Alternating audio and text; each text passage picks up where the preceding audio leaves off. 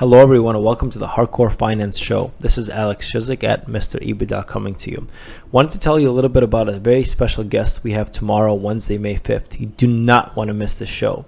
This is with uh, Ben Narasin of the NEA, which is a global venture capital firm with over $24 billion in committed capital. They invest heavily in tech and healthcare. Ben himself is a mega, mega star venture capitalist who's been very, very successful. He had his first exit at fashionmall.com in 1999 and since then has gone on to fund amazing companies such as JobCam, such as uh, Lending Club, Teleport, Kabbage, and even Zenefits. With Ben, we talk about a lot of topics pairing the right entrepreneur to the right venture capitalist, the Ben rule, if you don't know what it is, you'll find out after listening to the episode, and even uh, Biden and his tax cuts. So, again, don't miss tomorrow's great episode. Please email us with questions and thoughts. But before we wrap here, before I wrap here, I want to give you a preview of what we talk about with Ben. So, please listen and enjoy.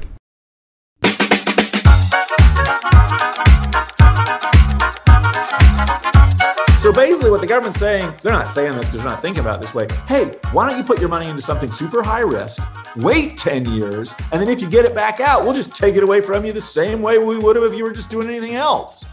Well, how is that going to incent people to, to invest in the single most important job creation engine in this country?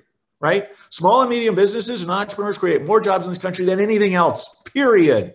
We are a dominant player in the economy. You look at the top 10 public companies, they are startups, right? The Google, the Facebook, the, the Microsoft. I mean, these Apple, these were startups a while ago, but they were startups, right? Did they get the same chance to raise their money if you had this usurious capital gains ridiculousness?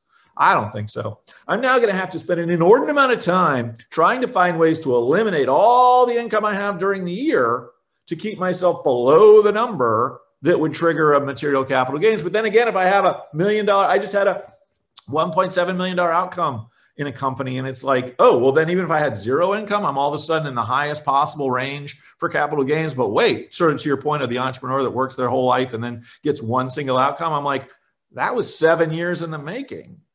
Huh. We've got the best entrepreneurial community in the world in the United States.